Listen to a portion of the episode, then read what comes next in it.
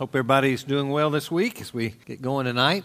I'm going to uh, go back to last week again. I think what we studied last week was so very important to you and to me. This, this lesson is, is the ultimate in, in my mind. And the reason I'm saying this, it's, it's really about what does it mean to walk in the Spirit? What does it mean to appropriate the power of the Spirit? And if it is true, and it is, as the Scripture says, walk in the Spirit, and you will not carry out the desires of the flesh. If that is true, knowing it it is, then that means if we're not loving someone we need to love, there is an answer, and it's called walking in the Spirit of God. If we're having incredible fear, we have got to learn to walk in the Spirit. That's how we overcome it. If we have no joy, we want to experience joy, we've got to learn to walk in the Spirit. What does it mean to do that? And I want to make it as very simple as I can. So, some of you have heard this. I don't mind repeating it over and over. It only takes a few minutes, but I want you to just hear what it means. I want to start with this. If someone came to you right now and said, Please tell me, I am a Christian, but I'm not sure what it means to appropriate the power of God's Spirit so that I can overcome the sin temptations that I'm experiencing would you be able to explain to them clearly how to do that? Even if you feel you're, you're experiencing walking in the Spirit yourself, but you couldn't articulate it, then listen with those kind of ears to say, This is how I want to articulate. This at least be one way you could do that. We often hear we pray to, pray to be filled with the Spirit. Well, I, I'm not suggesting that there's not reality to that. You pray to be filled with the Spirit. But I think many who hear that pray to be filled with the Spirit don't really understand thoroughly what that really means. And so it's okay, Lord, fill me with the Spirit. Oh gosh, I'm still tempted in such a way. I don't know how I'm going to get out of it. I don't think didn't work. Well, I don't think they've really understood it. When you pray, is it possible to pray without consciously closing your eyes, bowing your head, or saying words in your mind or out loud? We all agree yes. How would you pray without ceasing? If you're not saying come up with words, constantly be praying. It's, it's a heart of prayer that's connected with the Lord and you're communicating with Him. That's what it means. You're in communication with the Lord, though you may not be having a conversation at the moment. Is it possible to be filled with the Spirit without having a conscious interaction and praying and, and oh, absolutely. But wouldn't it be odd for someone who says, oh, I pray a lot, I just never consciously pray? I never have a time of prayer. I never think about just stopping to pray. You'd say something's, something's wrong there. Uh, hopefully, it's a both and. There's a conscious praying, and there's that kind of subconscious or our unconscious prayer that goes on is we have a prayerful spirit and heart, right? Very similar with walking in the Spirit. Many of you have heard me use the illustration. It's the best I can imagine. It's a, I came here one day and uh, coming into the work one early morning, and here comes a, one of our security staff on a bicycle, riding a bicycle to work. And I looked at him and I said, Where do you live? And he told me, and it's a long way and many hills in between. And I said, I am quite impressed quite impressed. And he didn't look like someone who was in great physical conditions. I said, I don't know how you do that. He said, Oh, simple. Look at my bike. I look over his bike, and it did seem sturdier than most, but I, I couldn't figure it. I said, well, looks nice. Well, what about it? He said, No, no, no. Look at the little box down by the pedals. And here's a little small box. And I said, What's that? He said, That's a motor. And he said, All I do is come to a hill, and I turn that motor on, and it takes me right up the hill. If I want to pedal some, I can turn it off and go without, but I can, I can use it either way. And I thought, what a great analogy to your and my experience in life. We wake up in the morning, we say, Lord, I want to live for you. I'm a Christian, I'm, your, I'm a follower, and I'm going to do it. I'm going to follow you. And then we find that hill of temptation mid morning, and we go, oh my goodness, I failed. I am so sorry, Lord. Tomorrow, when I meet that same hill of temptation, I'm not going to do that again. I'm going to be obedient. And so we rev it up and we try a little harder to get up that hill. We don't make it and we say, God, I really feel sorry now. It's two days in a row I've done this. So tomorrow, I'm telling you. And so the next day we give everything and we just, all the power we've got, our willpower won't get us up that hill. And finally, what do we do? We say, I can't. And when Christians start saying about their disobedience, I can't be obedient, say, whoa, there's nothing taking you. 1 Corinthians 10.13, no temptation taken you.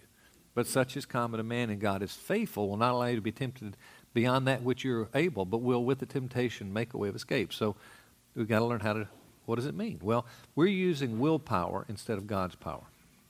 I want you to think of this. There are two things that are true. Uh, uh, there are two kinds of people, I should, I should say. Two kinds of people. Now, let's get our theology. This is basic 101 theology. There's two kind of people in the Bible. There is the natural man and the spiritual man. You with me? Natural and spiritual. The natural man has how many natures? Anybody know? It's an option. I'm going to give you an option. It's either one or two. All right. One nature. And what is that nature? It's a sin nature. You can call it an old nature, whatever you want to call it. We have one nature. The spiritual man has how many natures? It's again the same two options. Has two, has two nat- natures, right? has the old nature and a new nature or a or God's nature, spiritual nature within us, right? So this first natural person is said to be in a particular person. Anybody know what the that name of that person is that we are in? Adam. The spiritual person is in a second Adam, as he is called. And who is the second Adam? It's Jesus. So you got the two kinds of people. Now, Take away the natural person, and let's take the spiritual person. Now, that spiritual person is capable of two things. Number one is he, or, first I almost say capable, he is. Two things true about the spiritual man. He or she is indwelt by the Holy Spirit. All right? Ephesians 1:13 after hearing the good news of the gospel after understanding it you were sealed with the Holy Spirit of promise. Having believed, you were sealed with the Holy Spirit of promise. So we are sealed, S E A L E D, sealed with the Spirit. That's the first thing true. The second thing is true is we are capable, doesn't mean we will be, but we are capable now as spiritual people of being filled with the Spirit. Though we may not be, we can be. Always sealed capable of being filled. With me still? All right, so still with me. Now, here's what happens. When we come into this world, this is me, and this is my old nature. My right hand is my old nature.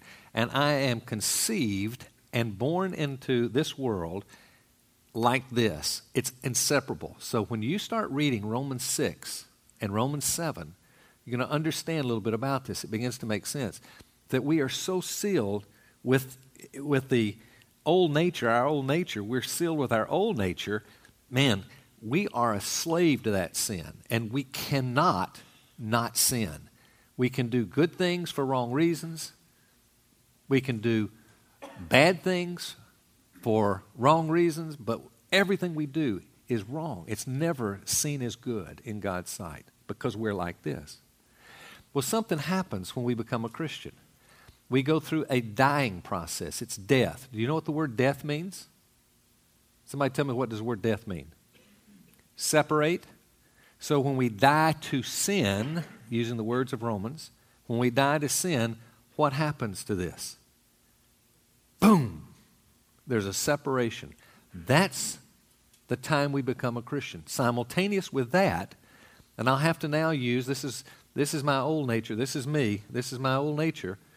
But there is got to be a, a third hand. Keep this one here. A third hand comes in, and this is God's Spirit, a new nature, and this happens to me now. I'm now bound to Him. Now I'm still, here I am, I've got this, but I've also got this. This is not taken away, thrown away, discarded. I've still got an old nature. That's why you have a Romans 7 teaching in the Bible. The good that I would, it doesn't seem I do. There's this battle going on, constantly going on. So now I've got a choice. Either I can obey the one with whom I'm sealed, or I can choose, don't have to, but I can make a choice to obey the old nature, as tempting as it may be. But I don't have to, I just can choose to. The power of God's Spirit enables us to choose this to go the right way. All right? Now, I'm going to ask you, if you have your Bibles, just to read a text with me, and I'm just going to move from verse to verse because I, I don't have but just a couple more minutes here. I'd love to teach you this more. But in Romans chapter 6, having understood everything that I've just said, listen how this reads now. In verse 3, if you go down to Romans 6 3, it says, Or do you not know that all of us who have been baptized into Christ Jesus have been baptized into his death? Hmm. Knowing this, and I want you to look for this word know. Verse 3, or do you not know? Verse 6, knowing this, that our old self was crucified with him, in order that our body of sin might be done away with, so that we would no longer be slaves to sin. Look at verse 9 knowing, again the word knowing, that Christ, having been raised from the dead, is never to die again, death no longer is master over him. So it's describing this process that I made real simple by saying, here we are, I'm in sin, I die to sin. And he's using the term baptism, or united here, with the idea of the Spirit coming in, and I am united or baptized with Jesus. All right? So that's the baptism. When his Spirit and mine, I come together. There's your baptism. Then I'm raised up to newness of life. But this is the resurrection of this new life that now I have on earth as a Christian. Does everybody understand that so far? That's and and the beginning what Paul is saying here is you've got to know this Christian. You can't just assume that okay, this is willpower. You can you can power it up. You can make it. You can quit sinning. You just keep working harder, try more. You can't do that. He's saying you've got to know what He's done for you as opposed to what you're going to try to do for Him. That's the good news called gospel. Understand it? So if you have that, that's big right there. You first you got to know what He has done for us. Then it says in verse 11, if you skip down to verse 11. Uh, before I go to that, let me use one other illustration. This one seems to connect a lot. Imagine a. Uh, a pirate's ship, and it has an old captain, Captain Jones. Wicked, evil captain. And to make the story short, mutiny. Everybody agrees we hate Captain Jones, and so there's mutiny that night. Everybody, 100%, everybody is on board with this. And so they're going to make him walk the plank. And they have already chosen Captain Smith to be the new captain, very gracious, generous, good leader. And Captain Smith says, No, we're not going to have him walk the plank like you guys have, have chosen. We're, we're going to just come to port in about two days, three days, and we're going to put him out. And he has no weaponry, nothing that can truly hurt us. Therefore, we're going to just let him free. He can walk anywhere he wants on the ship because, hey, he's no longer captain. I'm the new captain, and so forth. So the new Captain Smith says, Okay, I want you guys to enjoy the next few days. Just enjoy yourself play, rest, sleep. I don't care. No work until we hit port. We'll put out the old captain. Well, the guys are out and they're just sitting around and they're playing cards or sleeping or whatever. And here comes Captain Jones to a group of them sitting around. Captain Jones says, Get up and swab the deck. And they jump up and they grab their pails and their mops and they start just working and they're sweating. And, and all of a sudden, Captain Smith comes along and says, What are you doing? Well, I'm, I'm cleaning the deck. Why are you doing that? Well, Captain Jones told us we had to. Do you not know that Captain Jones has no authority over you anymore? That's the first step is you got to know what's true of you. You no longer have to do that. Rest. Enjoy your rest. And when we come to port, when we die, when Christ comes back, that old nature's gone, right? We'll be fine then without. But until then, he's roaming around. But the truly the reality is he's powerless without our yielding to him. So now we come to a second term in verse 11. It says, even so, after saying, no, no, no, he says, even so, consider yourself to be dead to sin but alive to God in Christ. He's not saying, try to make yourself think you are when you really aren't. No, he's saying, consider what you know. How easy it is to get trapped. Some of you play sports. Most of us probably play some sport that we enjoy or have in the past. And you know what it is. I can remember playing tennis, and I'm I'm playing a match against somebody I should beat, and he beats me, and I'm going, What was wrong? And I can't figure it out. And I come back and I'm taking a shower, and in the shower, all of a sudden I go, Oh, man, what was I doing with that racket head in that position? Man, that, that's no wonder I couldn't get that thing to top spin. No, that was my problem. Now, I didn't learn anything new while I was in the shower, but I considered something that I have known for years, and I had to bring that information back into the reality of my thinking. That's what this word means to consider what you've already known to be true, but are not practicing it. You're not embracing it. You with me? So he says you got to consider. The third and final word you find in verse 13. It says, and do not go on presenting, and that's a key word there, presenting the members of your body to sin as instruments of unrighteousness, but present yourself to God as those alive from the dead, and your members as instruments of righteousness to God. So, what are the members of our body? Would that be our eyes, what we look at, our ears, what we listen to, our mouth, what we say, our heart, where our affections go, right? Our mind, what we think, our, our feet, uh, I already mentioned that. Our, uh, I sometimes say my wrist, where I, technically a person would have a watch if they're carrying a watch to look at their time and so forth. It's just consider what you know and then make a presentation to the Lord and say, Lord, I surrender. So there is a knowledgeable component here, and there is a heart component of submission and surrender. You put those together, and I think you experience what we're talking about the power of God's Spirit. When you acknowledge Him, He's the one that empowers, and you come along. I close with this. It's a story that many of you have heard me use, but uh, one of the greatest things that I ever learned about how to walk with God. I was curious to know how a friend of mine who was 15 years older, 10, 15 in the Lord, older than me, and I watched him live a holy life. It was holy, it was godly, and I knew it was different than I was experiencing. And I went to him and I said, I said, would you please tell me how you live such a dead to sin life? I want to live that way. And here was his answer. He said, Do you do push ups? I said, I do. And he said, How many is the maximum number of push ups that you can do? I mean, the true maximum. I told him the number. He says, that really your max? I said, That would be the very max. I said, You couldn't do one more than that? No, that's it. That would be the very best I could do. He said, All right, let's assume that you got down and started doing those push ups and you got to that last push up, and if it really is your last push up, you're going to be shaking. I mean, you're going to be fighting. It's going to be like, are you going to make it are you not? You know, it's going to be one of those. And, uh, and can I get it? Can I get it? Ah! And you get it. He said, if I were to lean down and say to you at that point, if you can do one more, I'll give you $1 million. And you knew I had the money to do it.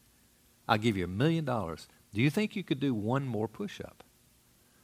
I said, You know, if you did that, that probably adrenaline would get me going. You know, maybe so.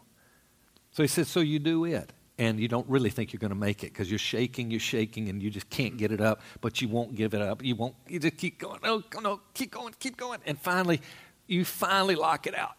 Ah, like this. And then I reach down and I say, Five million more dollars if you can do one more. Think you could do it? Probably not. He said, But you'd try, wouldn't you? You know what would happen? You'd bend those elbows. The minute you bent, boom, your chest would hit the ground. And what you'd do, you'd probably look up at me and you'd say, I can't. He said, When you come to that place in your daily life about how you think in your power you can overcome sin, when you finally come to the place that you look up to the Lord and say, I can't, but you can, and I'm going to trust you. I'll present to you the members of my body as instruments of righteousness. And you do that on the basis of the knowledge of what he's done, died as sin, united with Christ, raised up. He said, that's when you experience new power. And I declare, I've begged the people I've worked with through the years, please let this just constantly soak your mind. Go through the day consciously saying, no, consider, present.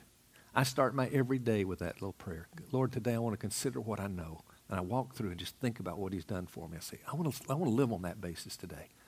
And then, Lord, I want to present to you now the members of my body. And I know I'm going to have a struggle taking them back, but when I do, I want to go back through this and, and, and re.